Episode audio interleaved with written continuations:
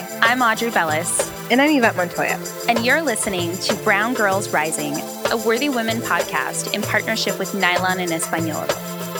We tell stories about femme leaders and activists of color making our world a better place. Let's get started.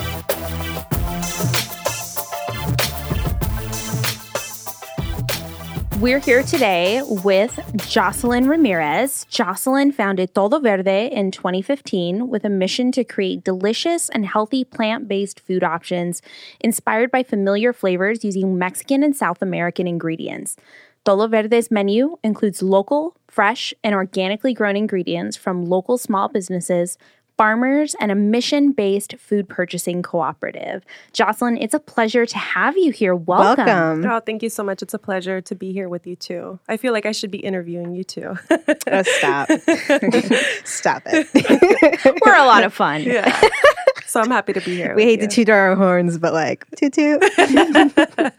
Keep tooting. I wish you guys could have seen Yvette's face just now. It was comedy. Check our outtakes. Actually, if you're checking our outtakes, it's too late because this will be gone on Snap by the time that you hear this. yeah. If you if you're hearing this right now, it's already too late.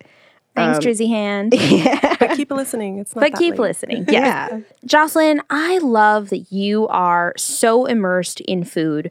Um, and particularly that you're so passionate about bringing affordable, healthy food options to Latinos, to communities. You know, recently I grew up in North Long Beach, Mm-hmm. and North Long Beach just got their first grocery store. Wow. So here's an interesting part of Long Beach, right? So Long Beach is broken up into a bunch of different districts. And North Long Beach, where I grew up, where my parents still live, did not have a grocery store or a bank, but it has more liquor licenses per capita than any other district in Long Beach. That's Really sad. And- it's insane and it's yeah. It is. systematical And it's issue. North Long Beach, so it bumps up on the border of Compton, mm-hmm. Paramount, Bellflower, and Lakewood to the north. And so when we learned that, when we got the first grocery store in, it was super exciting. But you know what kind of grocery store we got? We got a Big Saver. Oh wow. It was a Latino based Boo. market. Well, uh, you know, Big Saver's delicious. Don't get me wrong. They do a decent carnitas, they do chicharrones. Very, very healthy. yeah. Oh, yeah. I mean, it's better than so nothing. But it's better than nothing, but Yeah. you're right. It Not is the best option. it is not lending to some of the best options. And we finally got a farmer's market. Oh, that's so great. But not that many people go to the farmer's market, so there's not that many vendors. And that's one of the things that we hear about. You know, my mom's Mexican. She talks a lot about the diabetes body, which is the heavy Mexican, we call it the stereotypical Mexican look, which is like heavy panza, skinny legs. Oh, that's oh yeah. right? The little apple-shaped. lonjitas. Yes, Yeah. but skinny, skinny legs and dinosaur arms that kind of swing. Sapple mm-hmm. status. Mm-hmm. So I love that you're on a mission to break down these barriers because so oftentimes we hear things like healthy food and there's like, I can't afford that. Right? That's not an mm-hmm. option for me. Mm-hmm. It's going to go bad. So I need to buy. And this scarcity mentality around money and accessibility to things where it's like, I need to buy it packaged. I need to buy it frozen. I got to buy it in bulk. Something that lasts months and months, right? Absolutely. Yeah. So mm-hmm. tell us how you're actually doing this for communities. as you mentioned, I started at farmers markets because I saw that that real necessity to connect back to the natural fruits and vegetables that we see and that we don't often care to work with. And so trying to take a step back from the processed foods that we've typically seen. Like I grew up eating tons of cereal, Lucky Charms, Frosted Flakes, right? Those were my faves. And so being able to take a step back from that and look more at at it as an, a, a systematical issue where the industrial food system is sort of set up in a way that targets low income communities, specifically low incomes of uh, communities of color, to eat in a particular way. Where in, in the forefront of it, you're seeing folks spend less dollars on the food that they consume, but on the long term end, you're seeing all the preventable diseases that will cost them money in the long run. And so people don't really think about the way that they're eating until until you get to that point of of disease and illness that could have been prevented. So that for me was a huge shocker to be able to look at not just the way the whole community eats, but just starting with myself. How do I do that, right? Yeah. And then also it comes when, you know, the doctor tells you, okay, you need to be medicated in order to deal with all of mm-hmm. these diseases now, instead of actually telling you to change your diet or how to heal yourself through food. And that was something that you did for your dad. Right. Right? Can you tell us a little more about that? Yeah, so it's it's a two part thing uh, for my dad and for myself, right? Um, for my dad, it was a huge thing because he had throat cancer twice now. And Wow. so uh, we weren't sure if it was whether he, you know, he had a history of smoking and and um, also working with textiles and h- inhaling synthetic fibers and things like that. But a big other issue that he can control is the way that he eats. And so when he was leading up to his surgery, we had about a month to get ready for it. And he's a little bit older, so I I was a little bit worried about his healing process through it all. So I said, "All right, Dad, this is it. No more café con pan, no more carnitas, no more this that." Let's take a step back and really analyze the food that you have in your kitchen, what we're preparing every day, and let's start to incorporate superfoods and other things that we can bring in healthy fruits, vegetables. Let's take a couple strolls through Whole Foods, Trader Joe's, farmers markets. And they really started to shift the way that they prepared food. And so I started making him all different types of food. So much so that he was able to get off of his insulin. He's a diabetic. Wow. And he went about two, three weeks without having to go through his typical routine of of taking insulin. And so that's one part of it. The other part of it is I also personally I've I've just started sharing more publicly that I've had an issue with my thyroid gland um, for many years, and that was also part of the reason that I started to to look into being vegetarian, vegan, to see if I can reverse some of the damage that had been done. Where many doctors were saying you have to take it out, you have to have surgery, take it out. There's this magic hormone pill that you Yeah. can take for the rest of your life. Oh, let me tell you, I've been on those hormone pills. I have one ovary. Um, I mm. lost an ovary due to a ruptured cyst. And ever since I went on the hormones, it took me years to get my body back to a place where I'm no longer on hormones or on medication for it. And it's something I saw a naturopath. And mm-hmm. actually, mm-hmm. When I saw the naturopath, it wasn't just a combination of that. It was that, it was moon journaling. It was a mm-hmm. lot of different factors that helped me kind of regulate, self regulate my body because the hormones that they were giving me caused other problems. I then started mm-hmm. getting breast lumps and then I got uterine fibroids. And it was one thing after another. And I was at the time like 26 going through early menopause Wow. it was it was terrifying and I got to a point i'm sure similar to like yourself where you go i don't want to be medicated i don't want to feel like the pharmacy's calling me every day for a new prescription refill i don't want to feel like i'm taking anything other than my probiotic Exactly, and and not being able to depend on something at su- such a young age, Right. Where, as every doctor that I met with, I met with about three doctors, and they were all like surgery, surgery, and I was like, goodbye. I'm Yeah. gonna figure this out. I though I don't recommend that to everyone. I was just checking in with biopsies, making sure that I, there's no cancer cells there. But I was like, I'm gonna keep moving forward, and I'm gonna see what I can do personally with diet for the next few years before I move forward. I went to the doctor a few weeks ago. I'm like all excited to share this. Um, and they're finally the the um, nodules that I have within my thyroid gland. Two um, different doctor's appointments now are showing that they're shrinking. that's amazing That's awesome. So they went from growing every time to stop growing to now shrinking. And so I'm seeing the progress, but it's something that uh, it's hard. It takes a lot of time, and you really have to trust the struggle, right? Of like you see your family eating carnitas, and you're just like Oh looking God. away, like I don't see it. i cannot wanna- resist a chicharron in my life My family, my parents were vegetarian. I grew mm. up vegetarian. The first time I had a hamburger, I was 12. Like, That's a shocker. yeah. So we live we were in Hollywood and there was health food stores before they were health food stores before it was mm-hmm. cool. There was mm-hmm. a lot of things in Hollywood. So like that's how we got by. Mm-hmm. And so I always had access to that. I would have died to eat Lucky Charms. My mother would never let me have any type of sugar cereal. So like I was like very, very healthy growing up, and then I kind of got away from it. Mm-hmm. And then it wasn't until I was off birth control for a few years and I started, you know, I got a little bit older, around 25, I started noticing like my body was just, I was tired all the time. I had brain fog all the time, and I didn't really know mm-hmm. what it was until I started period coaching with Stasha, and it was like hormones. Hormones is everything, and it's because we're eating animals with hormones that we are getting the hormones and it's mm-hmm. messing up our hormones.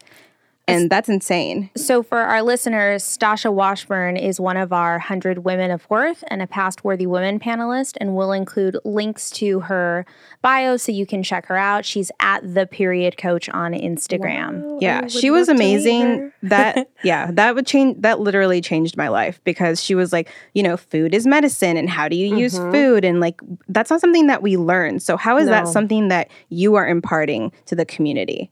I think that uh, through the last couple years of searching and kind of finding myself within food, I've always been passionate about food since I was a kid, from watching Food Network and PBS and all the cooking shows that I can take in, and and now that I've uh, chosen more of a path of vegan vegetarian lifestyle. I've been starting to explore like medicinal properties of different plants. As I went through my yoga practice, I also learned a little bit more about Ayurveda, which is an ancient Indian way of looking at food as medicine as well. Mm-hmm. So you start to learn a little bit more about individual bodies and doshas and how that uh, the same dish for three different vegetarian people can affect those three people in very different ways. So I did. I learned a little bit about that too, about mm-hmm. like what's right for my body, and it's totally true. Mm-hmm. Like you, when you think about it, the things that make you well and the things that make you unwell, it's not like across the board the same it's for not. everybody. It's like these vegetables might not be right for your body. Exactly. And so in that process, I learned more about my personal body, which is that I'm really dry, airy. My doshas are made of space and air. And so what that means is as I was looking at food, I was eating a lot of peanut butter, right? For the protein, oh, peanut butter and banana, peanut butter and this and that. And then I look at the actual peanut itself and it's super dry and airy. So it's it's continuing to feed and imbalance that dosha that I already have predominantly in my body. So it's starting to look at things that are not as dry and airy, more moist and sweet that can help balance me out. And so that that is a whole other level of food that I didn't even know existed or that I didn't think I can work with. And so that's been a fun and interesting journey so far. I want to expand on something you just said. You said finding yourself in food. And I think that's a very powerful statement. You know, I don't know if your experience was like this, but I am a first generation child. I have immigrant uh, family members and parents.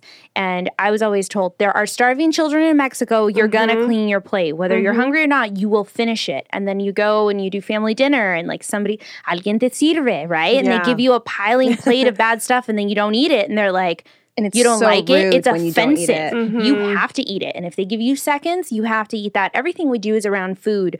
And for me growing up, it was constantly, and my mom fed us very healthy. Like I grew up again North Long Beach Paramount, where a lot of my friends got to go to school with the Maruchan and the um. Oh, I ate what, tons of Maruchan. What is that's cup of noodles? If you don't know, by the I way, like I have no idea what that's that the brand Maruchan. Everyone calls it Maruchan with the tapatio. Yeah. And the Squeeze-Its. Do you remember that? Squeeze oh, the yeah. fun out of life. Oh my gosh, this girl in my class I remember this in the second grade. Her mom used to always send her with Squeeze-Its. And I used to tell my mom, I want to squeeze it. Or the bolis. The, oh my gosh. Oh my gosh. The, do you know bolis, Yvette? They're like they're like ice, ice oh, slushy yeah, stuff, yeah. and they you can break them in half. Oh yeah, yeah, Oh my gosh, did I always want the bolis, and I always wanted the Squeeze-Its. My we mom, weren't allowed to have any of that. I was not allowed to have anything. But we also so there was some things of like wishing that we had, you know, being able to have access to what's now considered like the cheap stuff that we weren't allowed to have because our parents didn't buy that junk.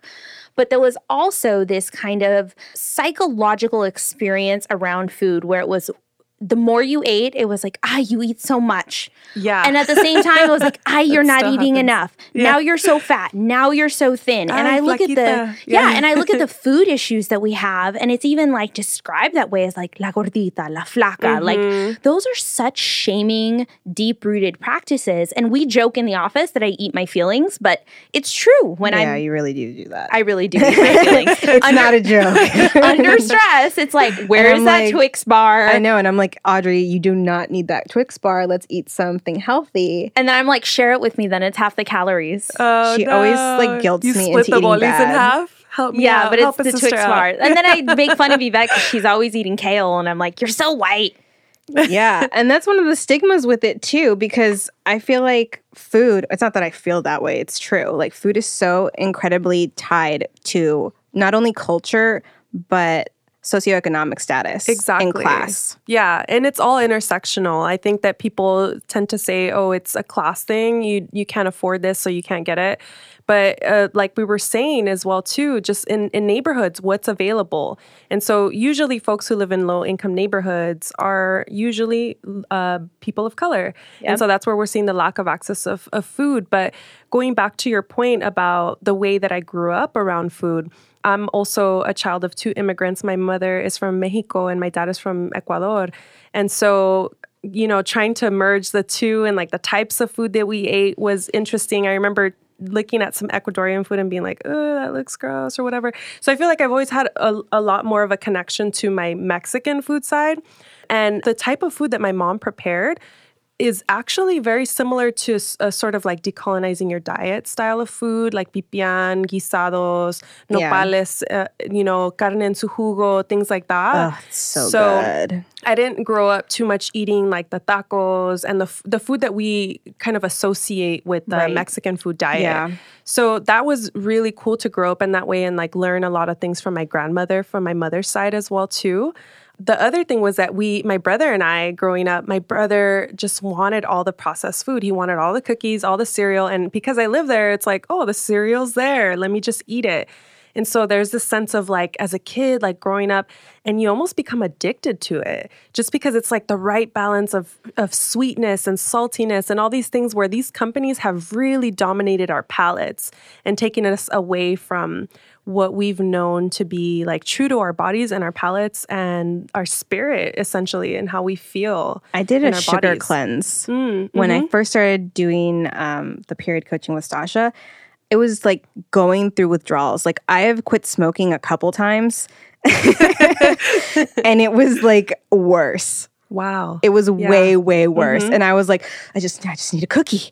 Just just let me have a cookie. Just let me bite down on a cookie. Like, yeah. let me have a little bit of something. Like, and I, here's me in the background, all devilish with my Twix bar. Have a Twix You're just bar. all breaking it in half. Yeah, mm. no, and that was like all forms of sugar, like carbs, like everything. What about fruit? Like, Were you able to eat fruit? I had. I was able to eat carrots. Like, oh wow, yeah, carrots and bananas. And yeah. believe me, like I was getting down on those carrots and bananas. I was just like, I need the sugar. Yeah, so bad. Because your body does ask for it. Yeah, your body does need that balance, but it's coming back to that sort of natural way mm-hmm. of of eating that's so hard for us today in the society to go back all the way to that point, especially because like we're sourcing ingredients that we don't grow anymore. So we're depending on uh, an industrial system to give us those particular products, and now you have this whole other thing with like organic and what's not organic, and, and like yeah. the sugar that we consume isn't actually sugar most of the time.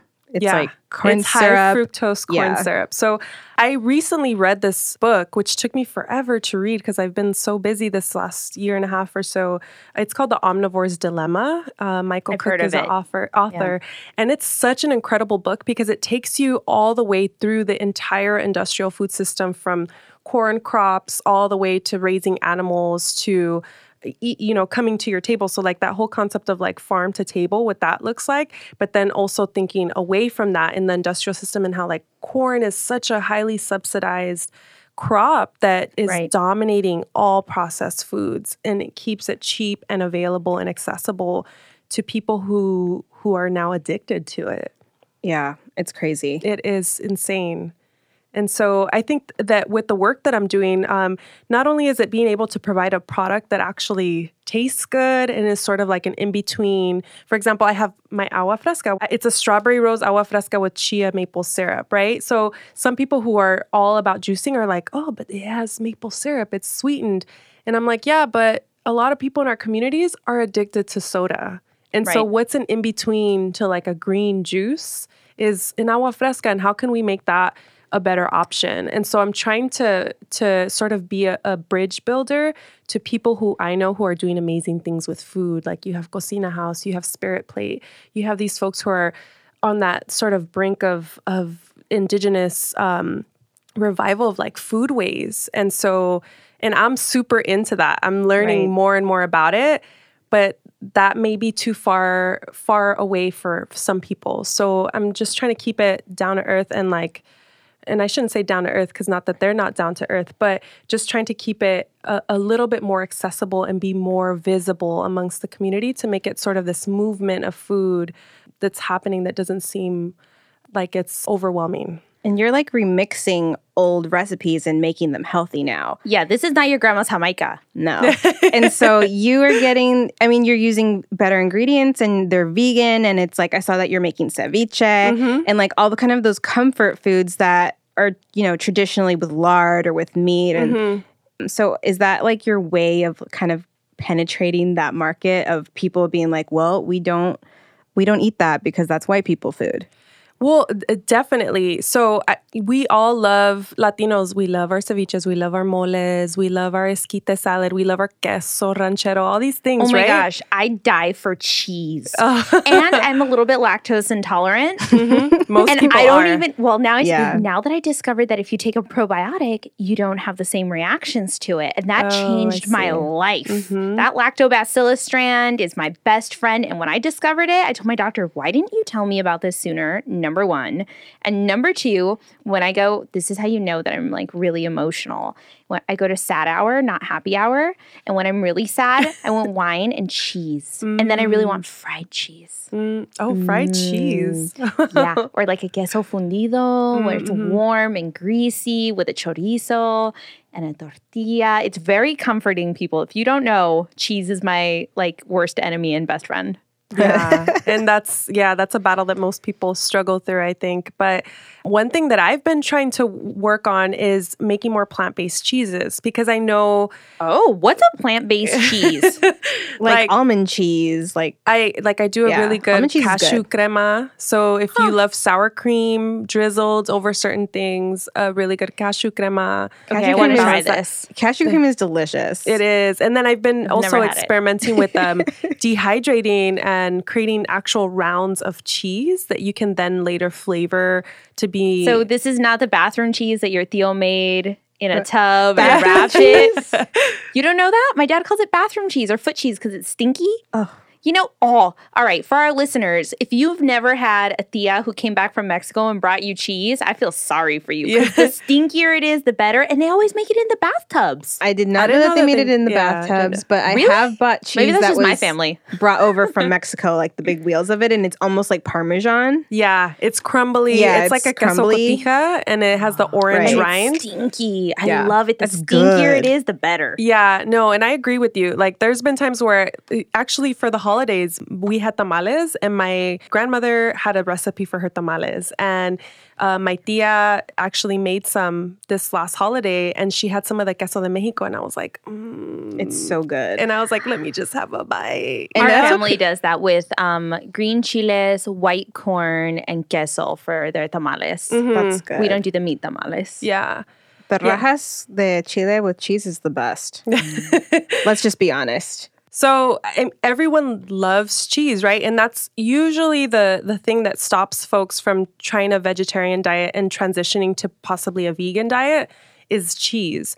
And so there's one person on my team, Melissa specifically, who is a cheese lover, even though her stomach doesn't always agree with it either. But she's been now exploring the whole vegan cheese thing because we've been trying to explore some recipes together. And she's like, I think I'm going to do it. I think I'm going to go vegan because that cheese is bomb. Right. and so if I can make her a believer and she's like a hardcore cheese eater, um, then I'm like, okay, there's there's more work to be done within perfecting recipes and things like that. And I'm not saying I'm going to go into like a whole vegan cheese industry, but it's just a part of the recipes that make it right. And so some people just want that little cremita. Some people want some of that like queso ranchero style cheese or something that's a little bit more crumbly. And it's like trying to figure out how to age it more. And just like you age like a, a milk cheese as well too. So working on it, That's work in progress. I want to eat that now. it's lunchtime here where we're recording. So we're definitely uh, thinking about food and eating.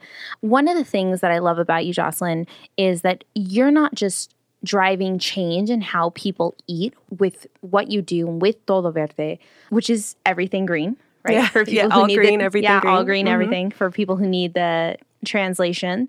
But you also do this through almost like a sense of like feminist community action because when I think of food and I think of meals, I think of women. I think of my of my grandma, my mama Pancha, who always grew something in her garden. Mm-hmm. She used to grow she grew papaya. She grew uh, her mm, papaya trees were ginormous and they said they wouldn't grow here, but my grandma people would steal them. All the time, they would walk by and steal them. My grandma used to like keep watch. with the broom. Yeah, with the machete. Don't even. Her watermelons were bigger than everyone else's. She Mm-hmm. grew jalapenos. She grew tomatoes. She grew everything. And I think that's such a, a deep rooted place of not just feminism, but also as a female, that essence of like how we take care of our communities and take care of our families. Yeah, and I, I totally see that as part of the vision of Todo Verde is that connection of women and food, which has been for generations. And I think sometimes we look at it negatively because we think, you know, after all these years, I'm a working woman now and I Still I don't to want cook. I still have to cook or you know, I don't need to have that connection to food that my great grandmother and my grandmother and my mother did. And so being able to in a sense reclaim that and say, "Hey, that's actually really powerful." to be able to to feed myself and my family like really nutrient good food that's going to make us healthy. And the tradition of food. Do you guys remember that skit that um, Don Cheto did with, oh, I can't remember the girl's name. And he goes, Estoy enamorada y mi padre no lo quiere. Do you remember that? well, okay, it's a really funny skit. Anyways, What? Don Cheto's a looking at her radio like, personality I have del no Rancho idea. de Paramount. no. All right, you're not Mexican enough. Anyways, there's a line in it where he says, "Mira, no puede cocinar, puro microwave," Oh, and no. that's me. I'm puro microwave. not really. I can cook. I just don't do it that often. And I think some of it is the challenge of cooking for one person, but I mm-hmm. actually very much love cooking for other people. There is a sense of joy in that and coming together. Yeah. And I think that because food has been sort of this communal thing that has happened for so many generations, like it's not just like you sit and eat by yourself, though in spaces Today we do. I know, I know, which is kind of interesting because that's a different way to think about food. Like maybe we sit and meditate on it on our own and are thankful for it. And that's one thing that I learned just through like temple and ashram that I'm a part of. But in the past, we see like folks who gather around food, like if there's an animal that was, you know, sacrificed or whatever, and then there's folks who prepare it, like people gather to feast on that that food together to convivir, right? Yeah. And so looking looking at that that that feels really good. It feels great to to share those types of things amongst community. But yeah it's really hard nowadays to you know work all day prepare food and like trying to figure out like where you're gonna have time to eat it where you're gonna heat it up what's you know it's it it, it just could be a little bit of an overwhelming process if that's the way you view it or, or or you're not sure how to work with your ingredients to have things like prepped ahead of time to help you out Oh yeah, and I'm not a pleasant person when I'm hangry. And we neither am i and we live in this society. Yvette's laughing. She's making quite the face, you guys. For those of you who cannot see us, actually, that's all of you, uh, because I am notorious. it's all of you. i love you Uh, I am notoriously known when I have not eaten something to be like absolutely uh, queen bee atch. Uh, but okay, this is a symptom. This is a symptom of our environment, right? We are go go go, and food gets pushed, and then by the time I go eat, I'm starving. I'm inhaling. I want what's quick and easy. Meal prepping doesn't take priority, and the reality is, is if you're not planning to succeed, you're planning to fail. And when it comes to meal planning and executing your day, I've never been more aware of this as this year. We're geared up. We're doing 40 episodes of this podcast. We're doing eight conferences across the country. I stopped drinking this year. Oh, congratulations Thank you. Yeah. Um, That's great. and not from a sobriety standpoint, but from a sense of like, I turned 30. I'm going to be 31 soon. And so a glass of wine at night or two, because it's never just one, leaves me groggy the next morning. And we're trying to fit so much into a to every day in 80 hour weeks that I sit there and I go, if I'm not taking care of myself, I'm going to get sick. I'm not going to be able to perform. Everything is going to go to hell in a handbasket, and we can't afford for that. So it's never been more critical to our group success that we're all taking care of ourselves and and I've never I guess maybe it was like turning 30 for me or um, maybe just the lifestyle that we're leading where I spent most of last year and the year before just sick. I was chronically sick and so mu- much of it has to do with the lifestyle. And this mm-hmm. year I said I'm just determined to not be in that same position. What we're the work we're doing is too important to be stuck because I didn't take the time to meal plan once a week. Mm-hmm. And then as entrepreneurs, you function like so much better when you've slept, when you've Oh, had yeah. breakfast in the morning, when you're mm-hmm. not trying to like subsidize rest with coffee and like other forms of caffeine. And it's crazy how much food really does affect the way that we are able to show up and function in the world. brain Exactly. fog. It, it Yeah. Total brain brain fog. fog. is a real Yeah. thing, and it's true that you know not having carbs in the afternoon changes the productivity of what we're trying to get done. I don't need my three o'clock nap, but I want it. Yeah, and I, I think what I've tried to do, the, the key for me has been snacking.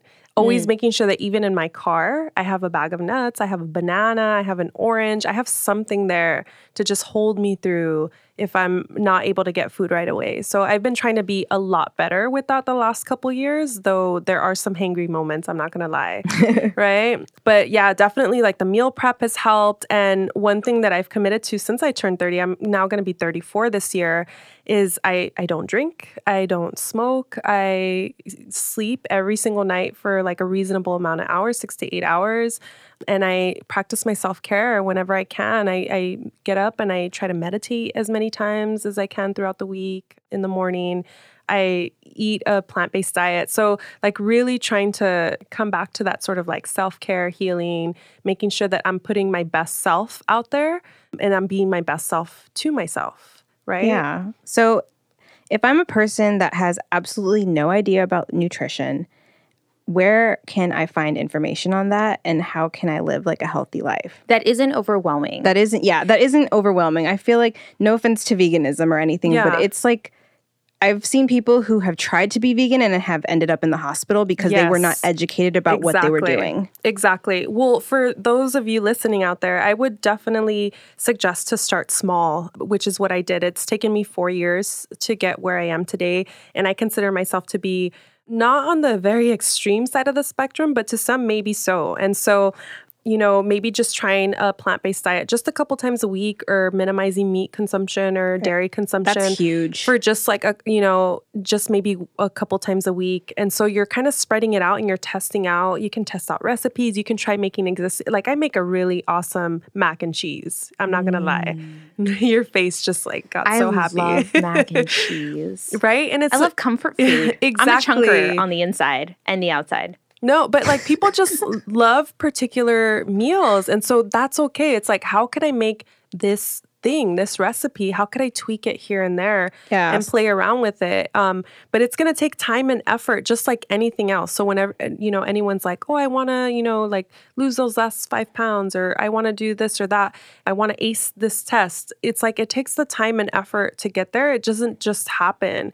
And so, you know, I would definitely suggest like starting small, doing your research, maybe taking some time to like read some recipes here and there, pick up awesome books like there's Decolonize Your Diet, which is a great book that I read a couple years ago or maybe a year ago now, which is a book I recommend to everyone because it's not only recipes available, but it's a deeper look into the industrial food system that's like a really easy, quick read. Mm-hmm. And there's also books by Bryant Terry that are available as well too that also looks at vegan eating and it's comfort food. So it's like the mac and cheese, the greens, all these things, right? Mm. Too much about having a healthy diet is it seems like the narrative is always around deprivation, like depriving yourself of really good things that you want to eat in favor of things that don't taste good. And like that's really like you're just not doing it right. Yeah, you know what? Last night I was at a dinner, and so I I held a dinner. Oh, it was hosted by some like DTLA influencers. And so one of the folks who was there is the owner of Wild Living Foods, which is a new space that recently opened. It's a, a raw plant based uh, restaurant or cafe in downtown. And we were talking about how all food, including meat, is flavored with plants. So like mm. even meat itself, like if you you have this true. chicken dish or whatever that you like, the reason it tastes so damn good is because it's flavored with herbs and salt and all these plants that make it taste really good. So how can you substitute things with those same that same love, attention and care?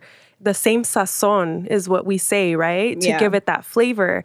And and then also once you s- get a little bit deeper into it, then you can start to look at nutrition as well too. Because I recently had a meeting this week with um, someone who's looking to incorporate. It's a, a, a taquero place, and they're looking to incorporate jackfruit. And I was like, awesome. So good. And Yeah. you can only find it at Asian markets. Exactly. Why can we not find this everywhere else? It will be available everywhere, everywhere else soon. I'm sure. So wait, you said something about street vending, and that's how you got your start, right?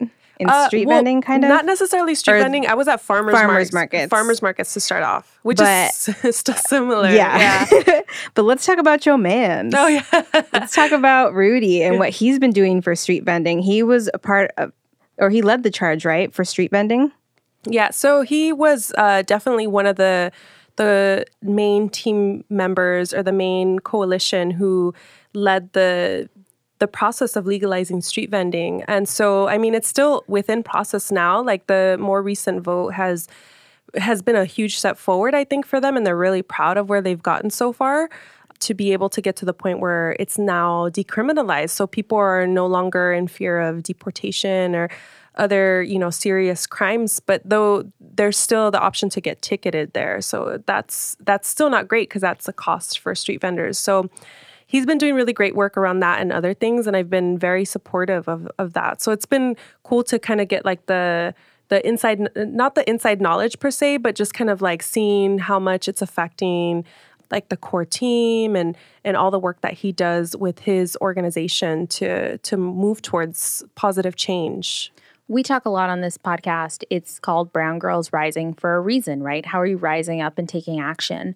Um, And it's always very focused on the guest. But what I really enjoy hearing about this story about you and your partner is that you guys are partners not just because you've chosen to be together. You obviously like each other. You probably love each other, but you also have shared values. I mean, you as a feminist and how, and you're both driving these narratives through access to food, right? And access to how people are creating lifestyles around food and employment and accessibility. And I think that's something that's so beautiful and things that we often think about when, or at least for me, when I hear the narrative of feminist, I th- hear like, ah, I'm not shaving my armpits. I've got the Rosie the Riveter clenched fist. I'm out that. there. I'm, you know, taking charge versus versus kind of this this different approach of like empowered choices and partners like not thinking of somebody just alone but the fact that there's partnerships driving these feminist movements and accessibility. I think that's such a beautiful thing.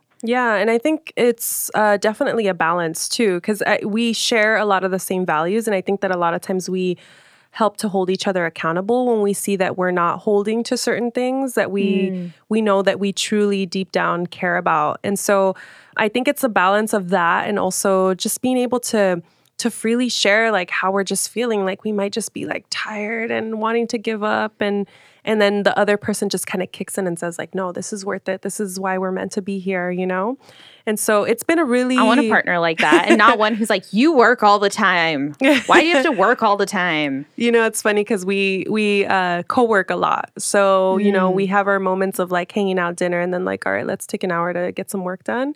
So it's been a really supportive partnership that i appreciate so much and i care about him very deeply. So it, I, I just feel like he's he's definitely like a good balance uh, we're a good balance to each other i think. So Oh, That's beautiful. I want that. if you're male and you're listening and you're out there, we want that. holla.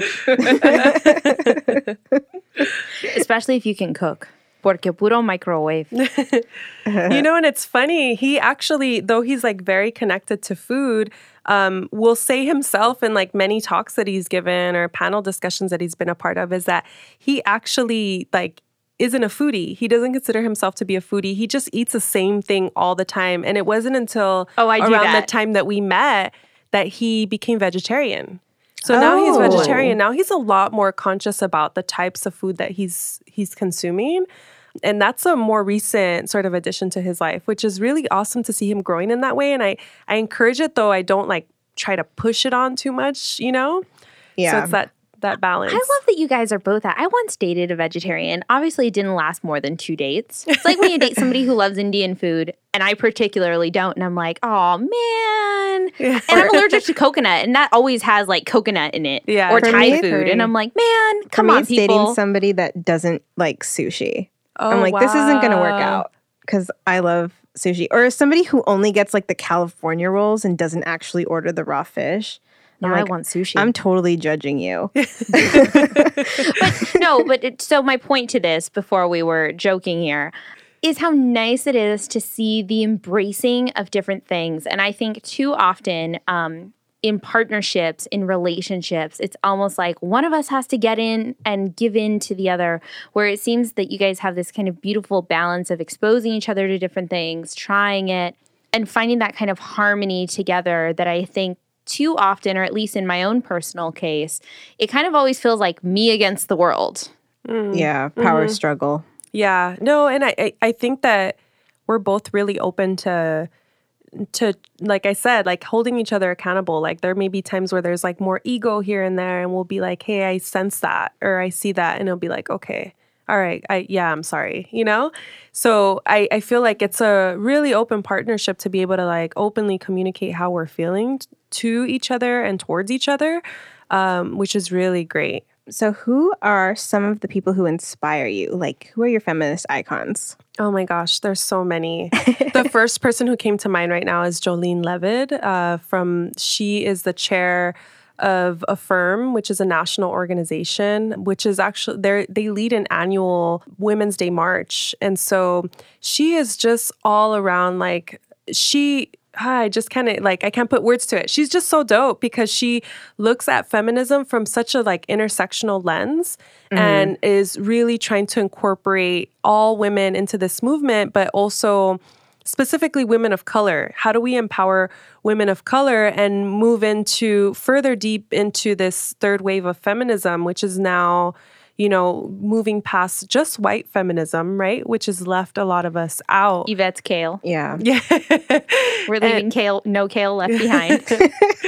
and and moving forward to create really awesome movements that are all about sisterhood. And so I see folks like her. I see like I just recently met, like I mentioned, with um, Claudia Serrato and my friend Valerie Dueñas, who run food businesses, and I see them and the work that they do around food and their connection to it and bringing that to others is really inspiring to me. And I see that also as a sense of feminism. And actually, Claudia Serrato is I love to give her credit for this because she is one of the main reasons that I became vegan. Oh, Yeah. okay. How did that transition happen? So I was at an indigenous veganism workshop that Claudia was facilitating. And in this conversation, she's going around the room and folks are sharing. She's prompting questions like, um, "What do you think indigenism, uh, indigenous food looks like? Or what were things that folks ate? Were they always vegan? No, they hunted. They ate animals from time to time, right? And so in this conversation, one of the questions that she starts asking is like, "Well, how do we link feminism to veganism?" And I was like, "What? How? I've never heard about that, right?" Yeah. And so we start talking about what is feminism, right? It's um, not exploiting the female body for capitalist reasons, um, thing, things like that, right? So looking at a female body and respecting it. And so then she's like, look at the industrial food system. Most of the animals in the industrial food system are female bodies. All the Ooh. eggs that we consume, all the dairy that we consume, most of the meat that we consume are female bodies. That blew my mind, My mind is Yeah. blown right now. right? I had never thought about that. And it's exploited for capitalism. Exactly. Everything, And everything about the industry is exploited for That's capitalism. That is mind blown. and so we can't drop these mics because they're not ours. But if Yeah. we could, they'd Yeah. be on the floor right now. yes. Yeah, and so that's exactly how I felt that day. I was actually there with my good friend Lauren, who um, is one of the owners of People's Yoga, and I turned to her and I was just like, I think I'm gonna just, I wanna try vegan. You know, I really wanna try to be vegan because that was just such a game changer to think of these animals. I, I pictured myself in one of those animals, like just being forced to continue to have baby after baby after baby after baby to be able to continue to oh. produce milk and or make eggs and all these things. And I was just like, that is a terrible way to live. And if we don't want that for ourselves, then why would we wish that on any other any other being, you know? And so that was a huge transition for me. I, Eve and I are looking at each other like, I didn't even think about that. oh my gosh. That's so crazy, dude. mind blown. We're just mind blown. Yvette and I can't stop staring at each other going, oh my gosh. That's, dude. There's like an entire dissertation to be written about that. Oh, and I'm sure Claudia's written it. Oh, I want to read it. yeah.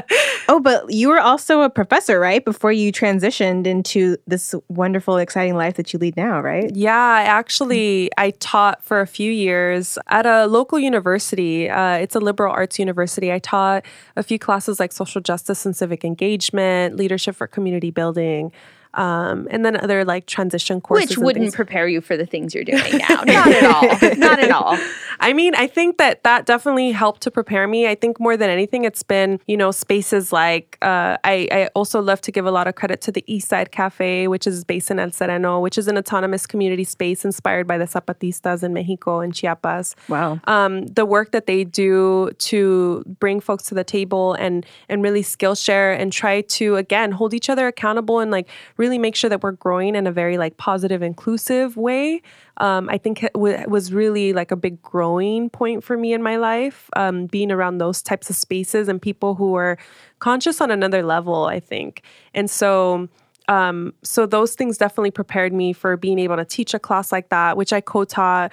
Um, and and it was interesting to see like Woodbury University, which is where I taught, is a very diverse community, right? And so you had folks who like didn't get it. Like, well, why don't people just live wherever they want to live? And it's like, um, let's have a dialogue about that. Like, why do other people in the room think disagree or agree with that statement or that question? Yeah, because those types of classes are meant to be a continual dialogue. It's impossible for an instructor to lecture and say this is what it is and this is what you're supposed to know and how you're supposed to live it, it, that's not how society works. We learn from from each other, from listening to each other and engaging in those in those sometimes difficult conversations. Yeah.